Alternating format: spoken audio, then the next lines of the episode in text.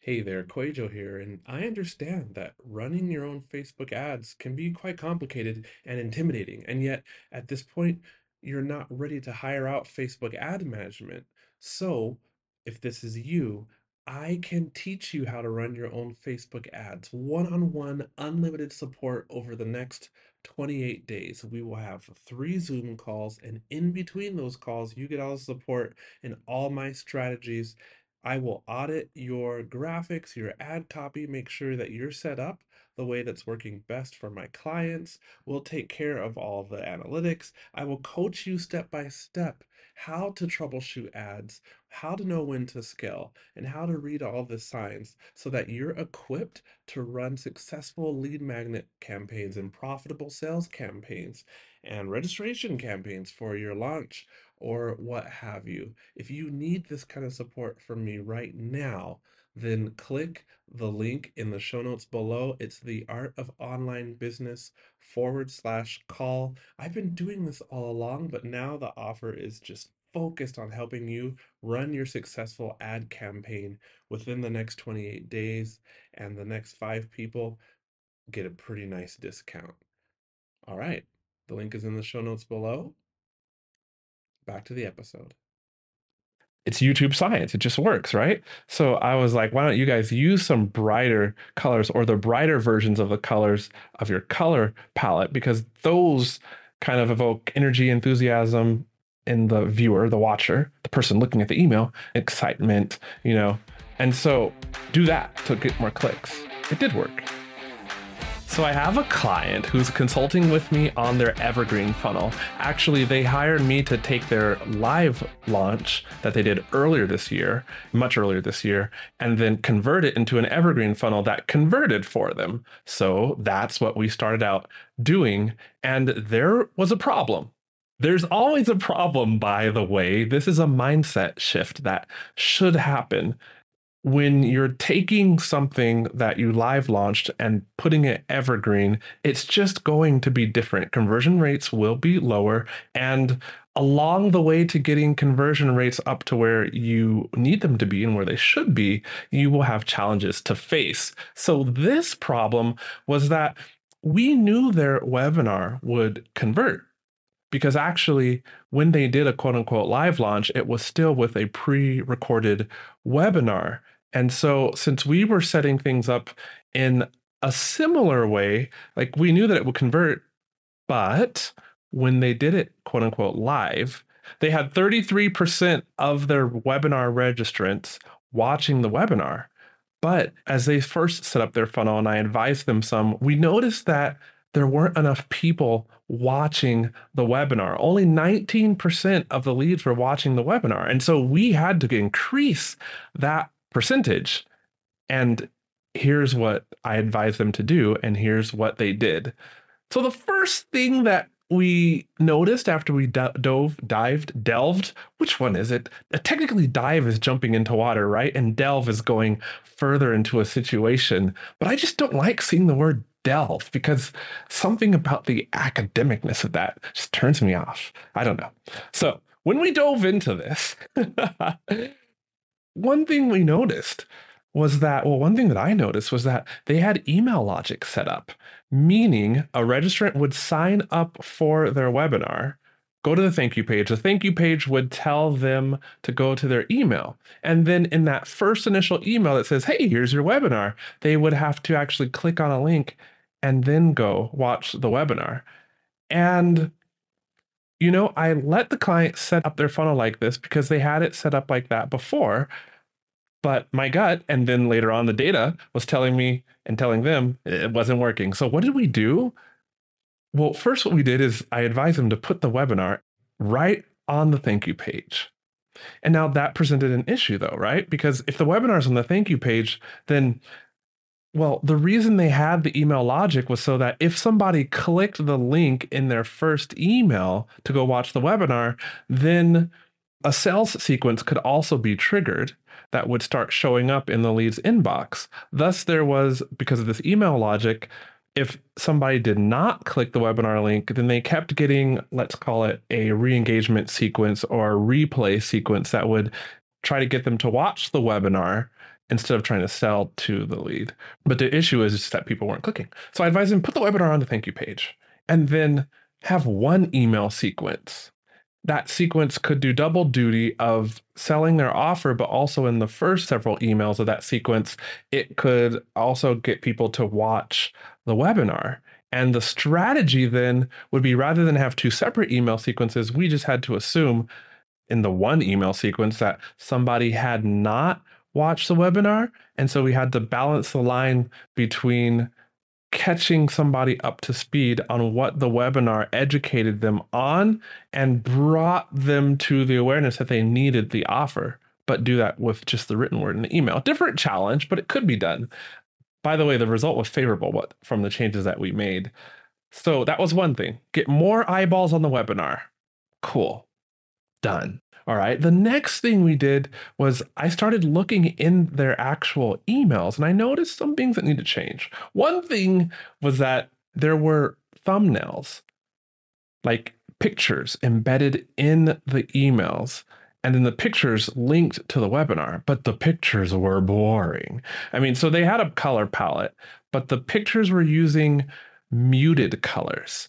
I'm going to take a quick little segue into colors, and then I'm going to come back and tell you what we did to change the thumbnails. You know, when it comes to choosing like colors on your color palette, you have these concept of cool colors and warm colors within a brand. And it's essential to understand like the psychology and like the emotional associations, very simply stated, because I like to be simple. I am simple. Is that okay to say that? Cool colors evoke feelings of trust, you know, professionalism, stability. You know, the big corporations tend to use cooler colors and warmer colors encompass shades, you know, like red and yellow and oranges, whereas cools are like cool colors like blues and greens and purples, right? And warmer colors just make you excited. They energize you. Okay, so for this client's brand, we were looking at the thumbnails and I'm like, more people need to see the webinar. Therefore, more people need to click. Therefore, let's apply the same lessons that I've learned from YouTube world over the years. In my previous business, Elementary Chinese, I built a YouTube channel to 20,000 subscribers, and there's still people subscribing, even though that business is now dead and abandoned.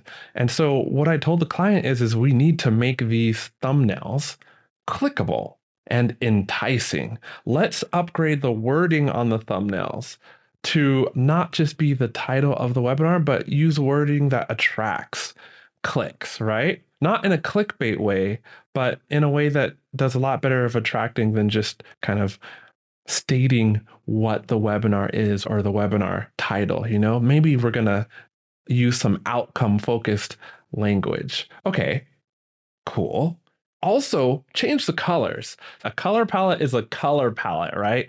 And so I advise the client to switch from the muted colors because muted colors are more softer, they're more subdued. They do convey a sense of sophistication, of calmness, of subtlety, but muted colors don't necessarily get lots of clicks.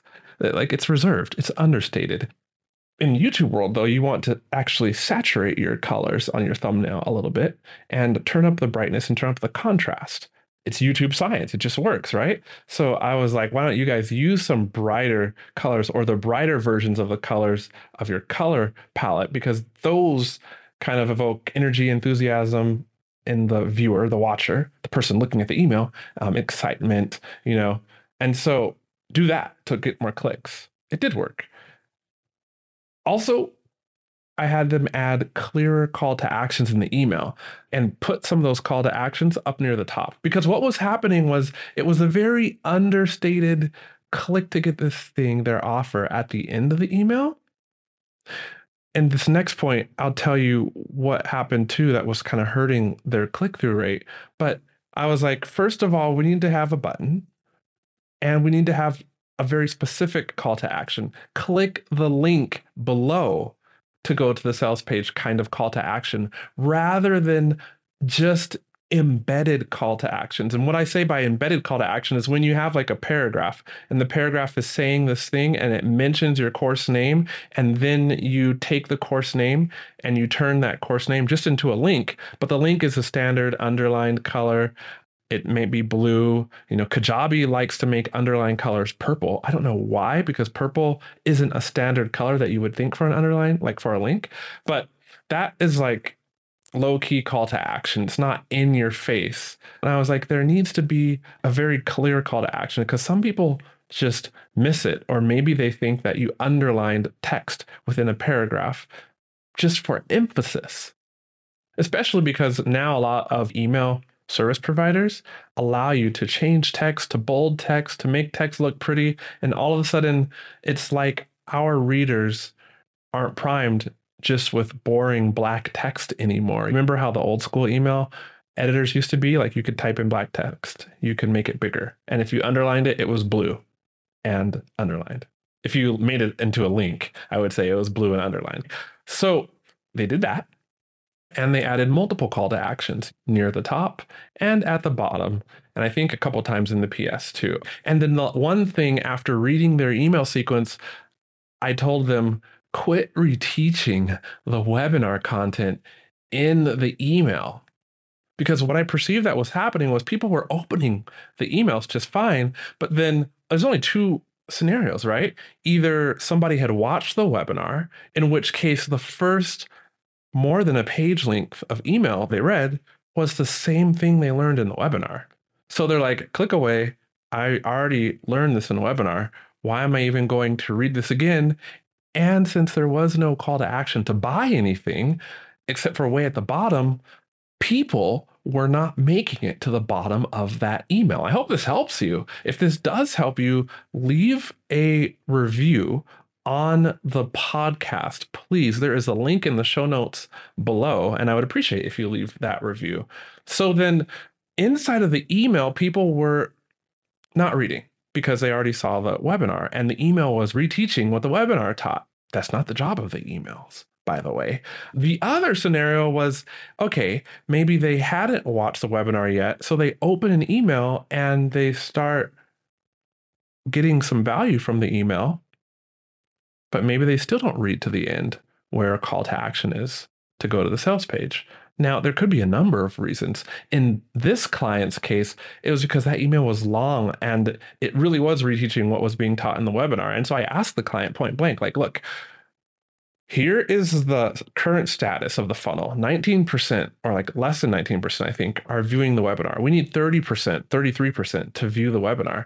Is teaching in the email going to get them to go back to the webinar? And is what you're teaching or writing in the email is that going to do just as good of job as preparing somebody to buy as the webinar does?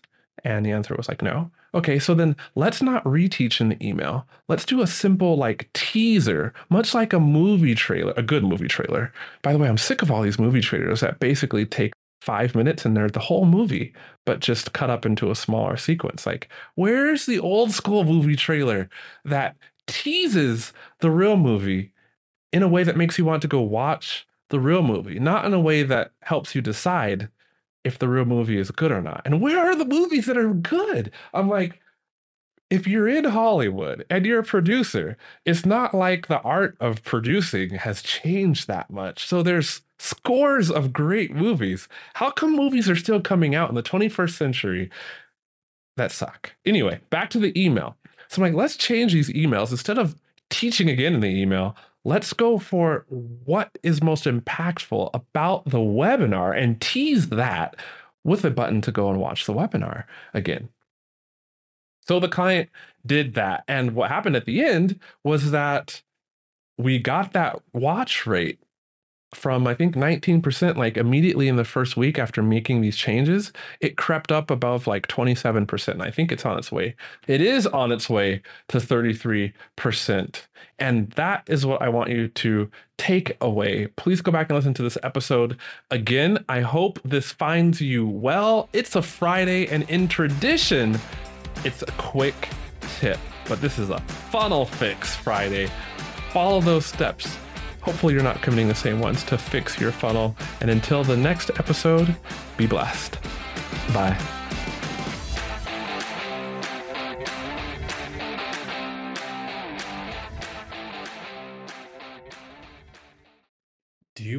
Avoid the seven biggest mistakes that burn through course creators' ad money?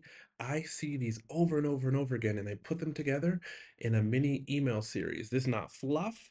Each of the seven mistakes, I also have a recorded video tutorial showing you inside of Facebook Ad Manager how to fix those mistakes. This is good, solid, and it will save you money or help you make more money with your Facebook ads click down in the show notes below. You'll see the link and you can go download it right now for free.